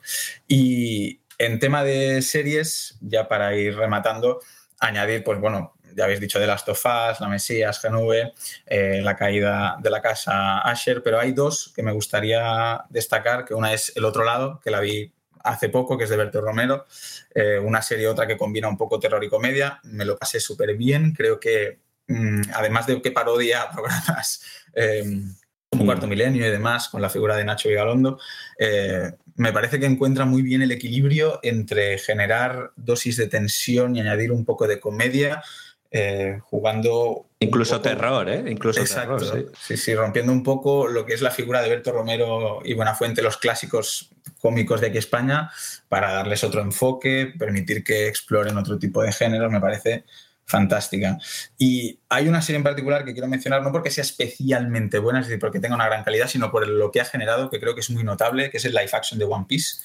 Eh, creo que Netflix ha dado muy en el clavo con esta, esta adaptación. Se habla mucho de los fracasos de esta plataforma, pero con One Piece han conseguido eh, que hasta se ponga eh, en marcha un remake del anime, que el manga vuelva a tener una presencia, vamos, eh, impresionante en toda la que es la cultura es que popular. Llevas eh, mucha razón, Xavi, porque sí, seguro que te acuerdas que eh, los, las semanas previas al estreno teníamos la mosca detrás de la oreja y decíamos, sí, sí. nos van a hacer un cowboy vivo, eh, esto no lo veo del todo bien, verás tú que nos va... Y efectivamente tenían... Todas, absolutamente todas las de meterse un batacazo demencial con esta, con esta serie, con este anime, con esta licencia que es hiperquerida, el manga más vendido de la historia, una de las series más seguidas, un universo, incre- vamos, yo creo que, que, que predominante en el mundo de la cultura japonesa. Y de repente hacen una muy buena adaptación, eh, Shiro Oda muy, muy, muy pegado a ello, y creo que sin lugar a dudas han salido con laureles, con aplausos, y la serie es muy, muy divertida. Sí, sí, totalmente. ¿Y ya está? ¿Para ti, Xavi? Sí, por aquí, bueno, porque ya las hemos comentado, ya hemos hablado de la, ya hemos hablado de la Mesías y demás, o sea que ya con, esta, con este añadido, bien ya. Berta, tu turno. Pues yo voy a hacer un poquito mezcla, no voy a mencionar eh, muchas películas porque estoy bastante de acuerdo con todo lo que ha, hemos comentado ya eh, y voy a hacer como un paquete que me gusta a mí, que va a ser despedidas, adioses, cierres imprescindibles del veinte veintitrés. Y por aquí voy a tirarlo primero por John Wick cuatro. Para mí esta película ha sido, mmm, si de verdad es el cierre de la saga para el personaje Keanu Reeves, perfecta y fantástica. Como me lo traigan de vuelta va a ser para mí un poquito, mmm, lo voy a llevar mal, eh, pero desde el punto de vista de rendirle homenaje, ¿no?, a este personaje que nos ha dado tantísimas escenas impresionantes en la acción, que es un género que yo disfruto enormemente, pues me parece imprescindible del año, total. Si eres fan de la acción, imprescindible. Y ya series, ha habido muchos cierres y para mí muy importantes. El primero de ellos, cómo no, la maravillosa señora Maisel. A mí me cuesta muchísimo despedirme de series. Qué, buena, qué seriote. Qué cierre, Alberto. Porque a mí es lo que precioso. Me sienta fatal es cuando sí. disfrutamos de una serie muchísimo y llegamos al final del camino y es un cuadro. Y esto pasa lo muy comentaba a menudo. Con, lo comentaba con Raquel, que también es muy sí. fan de esta serie, y decíamos, qué pena, qué pena que se haya despedido, pero al mismo tiempo qué bonita despedida sí. y qué bien cerrada está la historia. Es una maravilla esa serie. Me ha calentado mucho el corazoncito que Amy Sherman-Paladino haya podido cerrar en condiciones esta serie después de la experiencia tan agridulce que tuvo con Las chicas Gilmore, que al final sí consiguió darle ese cierre eh, en Netflix, pero no es lo mismo, hubo idas y venidas, bla, bla. Sin embargo, eh, la maravillosa señora Maisel es redonda de principio a fin y para mí una cosa absolutamente notable, pero, pero a nivel todas las series hechas ever, o sea, me parece absolutamente fantástica. Más despedidas, pues para mí Endeavor, que esto es una serie que a lo mejor no conocemos mucho, pero está en Filmin, para el que no le suene, una serie británica que es absolutamente perfecta desde el punto de vista de eh, cinematográfico para empezar, ¿no?, de, de factura, pero también como de enfoque para aquellos que disfruten con las series de casos, o sea, eh, fantástica. Y luego también quería mencionar dentro de las series, eh, ya no cierres, sino cosas que se siguen haciendo genial. Ejemplo, Solo asesinatos en el edificio. La tercera temporada para mí ha sido eh, una fantasía totalmente. Creo que es una serie que no deja de mejorar. Y mira que esto es complicado, porque ya la primera temporada me pareció un diez, pero cómo juegan con la comedia y cómo saben explotar sus puntos fuertes es algo verdaderamente único y creo que hay que mencionarla todos los años que se pueda. De Last of Us, eh, ya hemos hablado, me parece imprescindible. Ahsoka, por favor, Alberto, supongo que la ibas a, a mencionar tú, espero, pero mmm, sí, como sí, no, fan pero de Star Wars... Coméntela porque, sin lugar a dudas, esto claro. tiene que estar, porque es verdad que podemos eh, jugar con la broma de eh, nos encanta Star Wars, estamos obsesionados y todo nos parece bueno, pero es que ciertamente esta serie es importante por varios motivos, ya no solo por lo que comentamos cuando le hicimos el especial de Ahsoka, es la continuación de Rebels y la constatación del genio de, de Filoni a la hora de conducir el, eh, el universo galáctico. Pero es que también posiblemente sea uno de los mejores live action de toda la historia de Star Wars, que ya es decir, teniendo en cuenta que tenemos precedentes muy buenos en Disney Plus. Es que es maravillosa y cierra muy bien y al mismo tiempo abre una puerta de una manera muy inteligente de cara al futuro de, de la saga. Sí, y además une muchos elementos, que esto es algo que para mí comparte con The Last of Us, por ejemplo. Antes comentaba Raquel que para ella estaba siendo como una experiencia increíble el ser jugadora, pero a la vez seguir emocionándose. Para mí ha sido muy distinto porque yo no he jugado nunca al videojuego y he flipado con la serie, entonces me parece que es como súper importante cuando una serie logra unir como a todos los públicos de esa manera tan mágica, ¿no? Y creo que lo comparte con Ahsoka, porque Ahsoka, para los que somos fans de la animación de Star Wars, ha sido algo, eh, bueno, un regalo, es que no lo puedo decir de otra forma. Yo como fan de Star Wars Rebels, Ahsoka para mí en el veinte veintitrés ha sido pues eso, como si me dejan un regalito debajo del árbol, totalmente, pero creo que ha logrado también seguir cautivando a esos fans que no están tan familiarizados y que disfrutaban con The Mandalorian sin tener ni idea o no tanta del universo Star Wars, entonces esto también es digno de mención. Um, y me parece interesante. Y por último quería mencionar, porque creo que um, nos ha sorprendido a todos que esto haya cuajado y se haya dado bien, el regreso de Russell T. Davies a Doctor Who. Para mí los especiales de Doctor Who eh, están siendo, bueno, una fantasía absoluta, han sido, ya están los tres disponibles en Disney Plus, eh, con el regreso de mm, David Tennant en el papel de un doctor que no es el suyo, o sea, ha sido Fortín. Eh, bueno, es que es una serie que sigue sorprendiéndome cada vez que vuelve, y mira que es difícil porque es la más longeva ever, y dices, no se les acabarán las ideas, no. Y cuando vuelven creativos como Russell T Davies, hay cosas maravillosas eh, para todos los eh, públicos, porque, por ejemplo, el segundo especial es más terror que ninguna otra cosa, que es otro de los puntos fuertes de Doctor Who, cómo juega con absolutamente todos los tonos y termina sorprendiéndote cada vez. Entonces, para mí, esto también es como muy importante este veinte veintitrés, porque el fandom, ¿no?, los Hobbians, eh, pues han estado disfrutando muchísimo de nuevo con Donna y con el Doctor. Gracias, Berta. Y por último, Alberto, cuéntanos, así de forma rápida, nos quedan unos minutos para acabar el programa.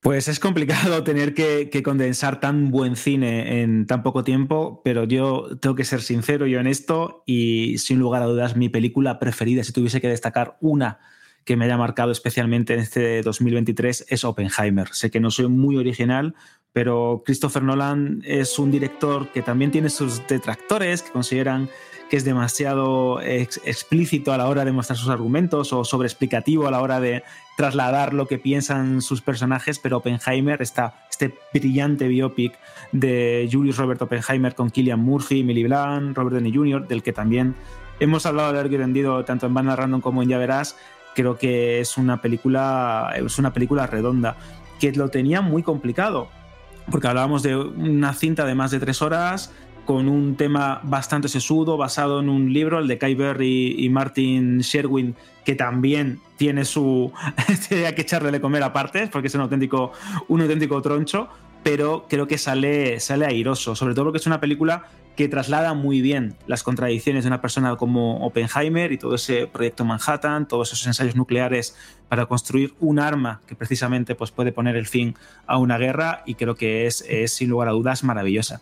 Pero también quiero destacar una película que se ha estrenado hace poco en, en Netflix y, y que creo que merece mucho la pena, y, y es El Maestro, de Bradley Cooper, en la que él interpreta a Leonard Bernstein, el compositor y pianista y director de orquesta estadounidense, responsable de eh, West Side Story o la banda sonora de Eh, la, la Ley del Silencio, y es una película absolutamente eh, cautivadora. Eh, está producida por Martin Scorsese y por Steven Spielberg, y nos cuenta ya no solo eh, la vida de este, de este legendario compositor y su relación con Felicia Montealegre, que la interpreta Carey Mulligan, que hace otro papelón, sino nos cuenta también, hablando de contradicciones, cómo una persona también puede llegar a ser o formar parte o tener un pequeño universo interior lleno de contradicciones, cómo puede dar una cara y ser realmente de otra manera, o cómo puede actuar de una manera totalmente opuesta a lo que él cree. Y en este caso, en la figura de Leonard Bernstein, que es una persona que tiene una dilatadísima carrera como músico y que nos ha dado pie a un montón de, de grandes obras y de melodías, también era un, un ser humano, al fin y al cabo, con sus luces y defectos. Y la cinta es ya no solo una muestra de que Bradley Cooper es eh, un gran director, porque actor sabemos que es muy bueno, pero es un gran director, conocedor del medio como pocos, y tiene momentos de absoluta virguería técnica. Es una gran película que tenéis ya disponible en Netflix. También quiero destacar en Prime Video, que se estrena el día veintidós, si no me equivoco, que es eh, Sadburn, que es la eh, nueva película de, la, de Esmeralda Fennell, que es la directora de Una joven prometedora, una película que Víctor también sé que le gusta especialmente, y en este caso nos cuenta una historia que podríamos considerar, así a grosso modo, como el talento de mister Ripley de los millennials. ¿Por qué? Porque hablamos de una película absorbente, tóxica y retorcida, en la que el protagonista poco a poco se va eh, introduciendo en una familia de aristócratas británicos, que cuenta con un reparto espectacular, que tiene un Barry Keoghan que está que se sale, que tiene un Jacob Elordi maravilloso, que también sale Rosamund Pike, que es una actriz que nos encanta también a José y a mí en, en especial, y que de verdad es una cinta no recomendada para todo, el, para todo el mundo, porque sé que hay gente que no le ha terminado de convencer y que consideran que toda esta historia de privilegios y deseos pues como no, que no está bien atada del todo, pero a mí me ha gustado especialmente. Creo que tiene algún, algún que otro momento bastante incómodo, pero muy inspirado, y que ha sido una de las películas que más me ha llenado este año. También tengo que darle espacio a Los asesinos de la luna, de Martin Scorsese, que comentábamos al comienzo del programa. Tengo también aquí que destacar que eh, toda esa historia, ¿no?, de, de, de asesinatos de, de los miembros de la nación indígena de los Osage, pues eh, creo que, fíjate lo que te digo, me encantó la película, creo que está muy bien, Leonardo DiCaprio está que se sale, Lily Gladstone es impresionante eh, su papel, Robert De Niro, que decir, Jesse Plemons también es uno de mis actores preferidos y lo hace especialmente bien, pero considero que en este caso el guión de Eric Roth y Martin Scorsese, pese a que es muy bueno y tiene momentos que me parecen más lúcidos que el libro, no termina de sacarle todo el jugo a la novela de David Grant. ¿Por qué? Porque creo que el trasladar el foco de una manera eh, diferente a cómo está planteado en el libro, que es sobre todo el tema de la fundación del, del F B I, el tema de detectives, el tema de qué hay detrás de este... de este reinado del terror, de esos crímenes brutales contra los nativos norteamericanos, pues no está del todo bien trasladado, pero bueno, aún así es una gran película que tiene también momentos de virtuosismo absoluto. ¿Qué vamos a decir de Martin Scorsese a estas alturas? Y pese a que es muy larga, son más de doscientos seis o doscientos ocho minutos, una auténtica, una auténtica locura, merece la pena y creo que sí, cuando pasen los meses... Eh, seguiremos hablando, hablando de ellas. Eh, obviamente tengo que hablar de Vidas Pasadas, que me ha encantado la película de Celine Song. Es maravillosa, una historia de amor, un romance bastante duro, pero muy, muy buena. Eh, también pues, destacar Anatomía de una Caída, pero también quiero hacer hincapié en una cinta que me ha gustado especialmente, que es El Asesino, que lo comenté también aquí en Ya Verás, que es la nueva película de David Fincher, que adapta la novela gráfica de Alexis Nolent, con Michael Fassbender, Tilda Swinton, bueno, un reparto también de esos espectacular, que básicamente nos habla de este asesinato que no se llega a producir como se debe y cómo ese personaje de Michael Fassbender, este asesino en serie totalmente profesional, ve su mundo peligrar, su eh, capa de artificialidad, de eh, todo lo tengo controlado, todo lo tengo bien medido, se empieza a desmoronar poco a poco cuando esto se convierte en algo personal y decide ir uno por uno a las personas que le han intentado poner fin a, a su vida y a la de sus allegados. Es una película muy buena, creo que también adapta muy bien al, al, al cómic y que demuestra una vez más el tono de las plataformas de streaming a la hora de elegir proyectos. Y ya para finalizar el tema de películas, tengo que destacar también la última película de Guy Ritchie, El Pacto, con Jake Gyllenhaal, que es un auténtico peliculón que nos cuenta esa historia del sargento John Kelly, que tiene un traductor y un intérprete en Afganistán y cómo después de una misión la cosa se va complicando y esta historia de honor, de promesas, de eh, cómo una persona se sacrifica por llevar a otra a un lugar seguro en tiempos de guerra y cómo esta persona después tiene como una deuda de sangre eh, con él. Bueno, creo que es bastante buena. También sale Anthony Starr haciendo un pequeño papel como, como mercenario, como contratista, que es considerado, pues, eh, seguro que lo consideráis por todos, eh, como patriota en, en, en The Voice. Y ya para finalizar con el tema de las series, tengo que decir que la segunda temporada de, de Bear es posiblemente mi serie preferida del año. Creo que esta historia culinaria que al fin y al cabo va contándonos algo más es una de las eh, mejores piezas de ficción de lo que llevamos de lo que llevamos de año y ya estamos, vamos a terminarlo y creo que creo que merece que merece estar ahí. También me ha encantado Bronca, que creo también le gustó a mi amigo Víctor, que es una es una miniserie que tenéis en, en Netflix y muy es básicamente buena, sí. Básicamente como un accidente de tráfico desemboca en una serie de, de infortunios y de, y de casualidades que se van complicando poco a poco, con un Steve Young maravilloso, con una Ali Wong impresionante y también pues, es una de las series del año. Y luego pues destacar que también he hablado largo y tendido de ella, tanto en Vandal como en Ya Verás, del Consultor, la serie con Christoph Waltz, que me gustó especialmente, Inseparables, con Rachel Weisz, que creo que es una serie muy transgresora, muy sangrienta y que revisiona muy bien el, el clásico y obviamente tengo también que destacar Asesinato en el Fin del Mundo, que me parece una, una pedazo de serie de los creadores de O A y creo que tiene todos los ingredientes para que a Berta especialmente le guste esta serie, que creo que, que la tienes que apuntar porque creo que lo tiene absolutamente Uy, deberes. todo. ¡Qué bien! Absolutamente todo para que te guste. Gracias, Alberto. A ver, yo antes de ir directamente a las grandes decepciones, pero que van a ser un titular rápido de cada uno, os lo voy a pedir.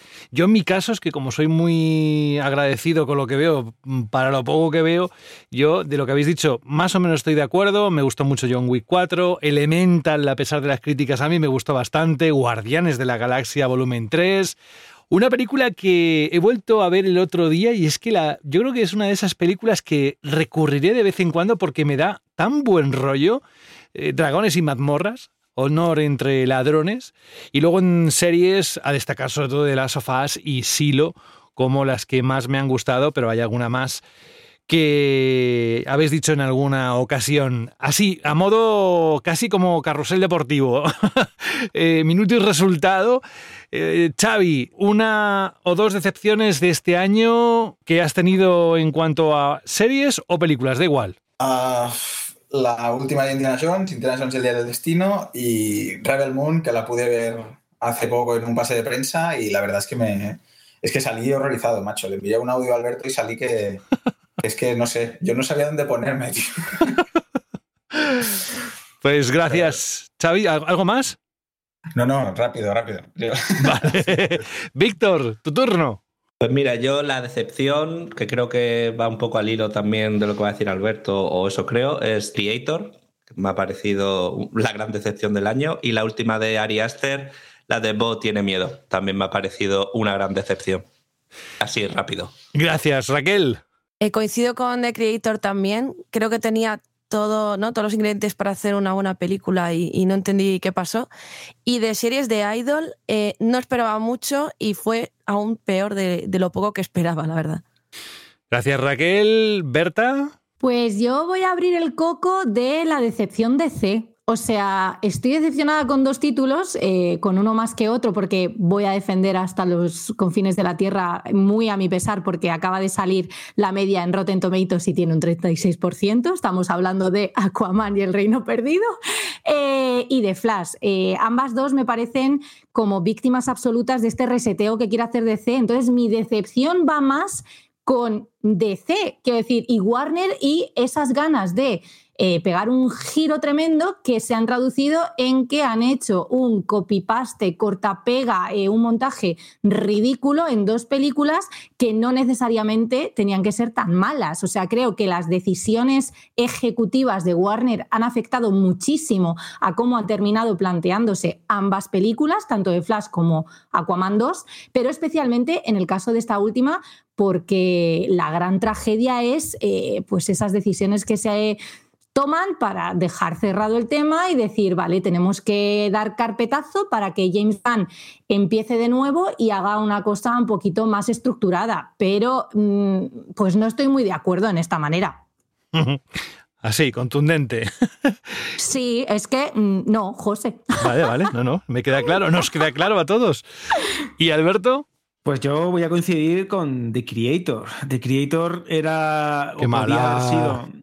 Sí, sí, sí, podría haber sido una gran película de ciencia ficción en un, con un tema muy interesante que venía muy bien al pelo, el tema de las inteligencias artificiales, que tiene a un cineasta como Gareth Edwards, que sabe muy bien cómo trasladar la escala, cómo eh, buscar el tono de construir una, una historia interesante con dos personajes, en este caso interpretados por el hijo de Denzel Washington y esta niña con inteligencia artificial, pero...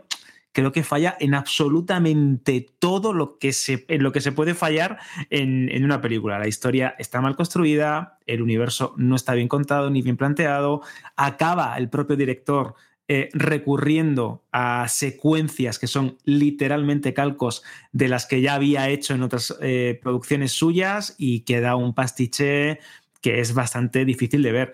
Otra de las grandes decepciones, como bien ha apuntado Berta, es The Flash.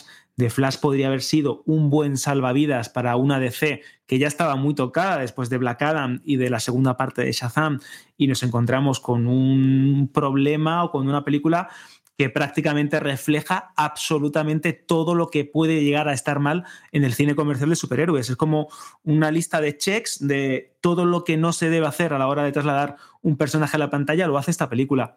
es literalmente una película que, que, que yo creo que eh, pasará a la historia como uno de los puntos negros de, ya no solo de D C, sino del género en, en completo. Indiana Jones y el Día del Destino es otra decepción por otros términos y en otros resultados, pero otra gran decepción. Rebel Moon, yo creo que es el gran problema que tiene Zack Snyder, o el, mejor dicho, el gran problema que tiene Netflix con Zack Snyder, porque si bien es cierto, y creo que tiene una legión de fans muy dedicados que salvará los muebles en términos de audiencia, este señor creo que creativamente está ya en horas bajas.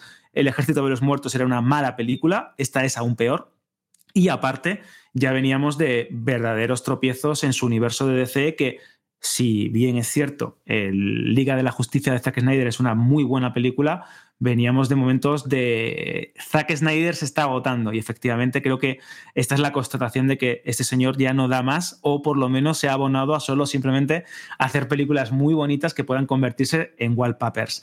Y ya por último, mi gran decepción, y esto lo sabéis, sobre todo también... Lo contaste lo el otro día... Exactamente, que me tuvo que aguantar también una buena chapa cuando vi la película, es Napoleón. Tenía muchísimas esperanzas en lo último de Ridley Scott. Creo que es un director que es muy bueno. Joaquin Phoenix es uno de mis actores preferidos. Un tío que es muy solvente en casi cualquier papel que le des. Vanessa Kirby también. Lo tenía todo. Lo tenía absolutamente todo.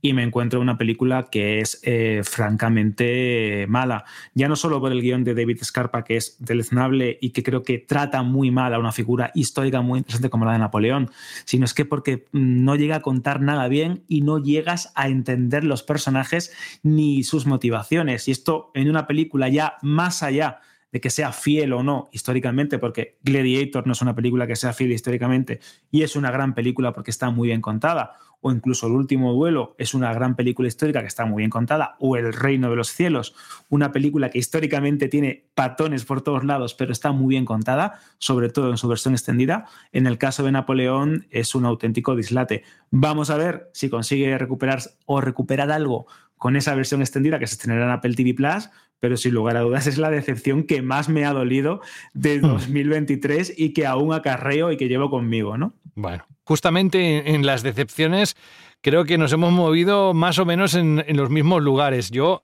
personalmente añadiría The Fabelman, porque no me gustó absolutamente nada y sé que me vais a decir cosas, pero eh, ya sabéis que cada uno tiene sus gustos. No disfruté nada la película, teniendo detrás un gran nombre como Steven Spielberg. Hemos llegado al final. Fijaos lo que voy a poner para despedirnos. Es la música de Cinema Paradiso, de Ennio Morricone. No tiene que ver con el dos mil veintitrés, pero sí por el amor que ha desprendido este programa por el cine, por el séptimo arte y por lo que nos lleva cada semana a estar juntos hablando de precisamente todo esto. Gracias a todos los oyentes, ¿verdad, Alberto?, por estar ahí, por apoyarnos, por seguir cada semana este programa. Ya verás que vivirá una segunda etapa en el dos mil veinticuatro y esperamos todavía ofreceros más cosas, más calidad en los próximos meses, ¿no es así? Exacto, esto podéis considerarlo como el prólogo o el primer paso, el primer gran arco, el primer acto de una gran historia que esperamos completar con Ya Verás. Y es cierto que tenemos que agradeceros el apoyo semanal, eh, tanto a los que comentáis cuando subimos el programa como a aquellos correos que nos llegan, eh, las escuchas, que de verdad José y yo nos quedamos sorprendidos con, con el apoyo y el cariño que le dais a cada episodio y cómo habéis apostado por nosotros con esta, esta propuesta de cine, series y televisión de Vandal, que empezó como una sección muy chiquitita en Vandal Radio y que ahora tiene su propia ¡gigante! Identidad. Exactamente. Gracias a vosotros, sobre todo, claro.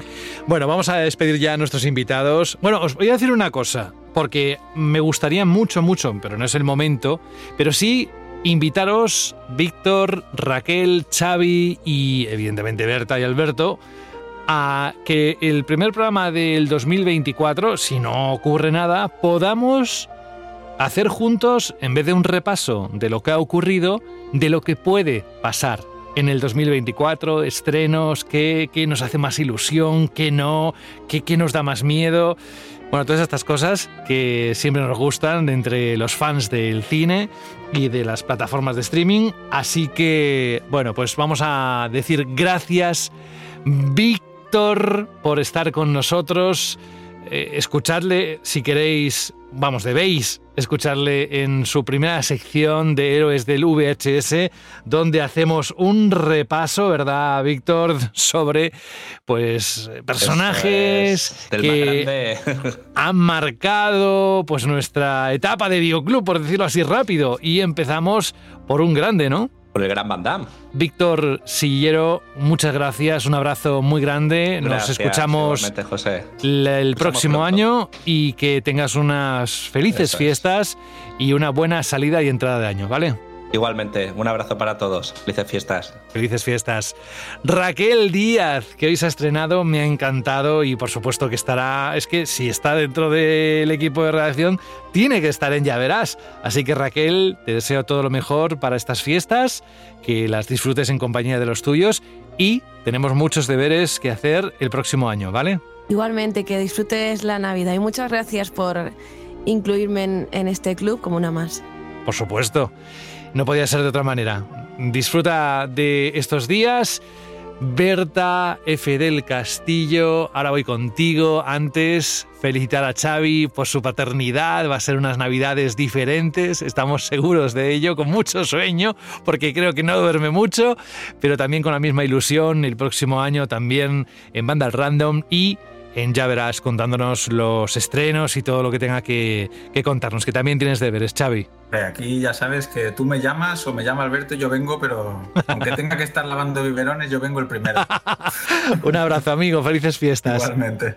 Y ahora sí, Berta F. del Castillo, te hemos echado tanto de menos, así que yo le pido al dos mil veinticuatro que te podamos disfrutar mucho más y que además nos traigan muchos estrenos y ese salseo que nos gusta debatir aquí, esos cotilleos, un poco de todo, que este programa aúna todo lo que tenga que ver con el universo del cine y de las plataformas de streaming, así que felices fiestas, un besazo grande y sabes que el dos mil veinticuatro va a ser muy, muy especial, así que vamos a por él. Felices fiestas, José, felices fiestas a todos, chicos, y comparto tu deseo. Ojalá el veinte veinticuatro venga cargado de intervenciones en Ya Verás para Berta. Queremos esto. Eso, eso le pedimos. Pues Berta, eh, felices fiestas, feliz salida, entrada de año y un gran abrazo y beso de parte de todo el equipo, ¿vale? Un beso para todos. Alberto, nada, unos segundos para decir adiós a este proyecto que comenzó hace unos cuantos meses y que nos ha dado la razón el tiempo y el contenido, porque nos lo piden los oyentes y además separadito, videojuegos por un lado y el cine y las plataformas de streaming por otro. Así que vamos a seguir.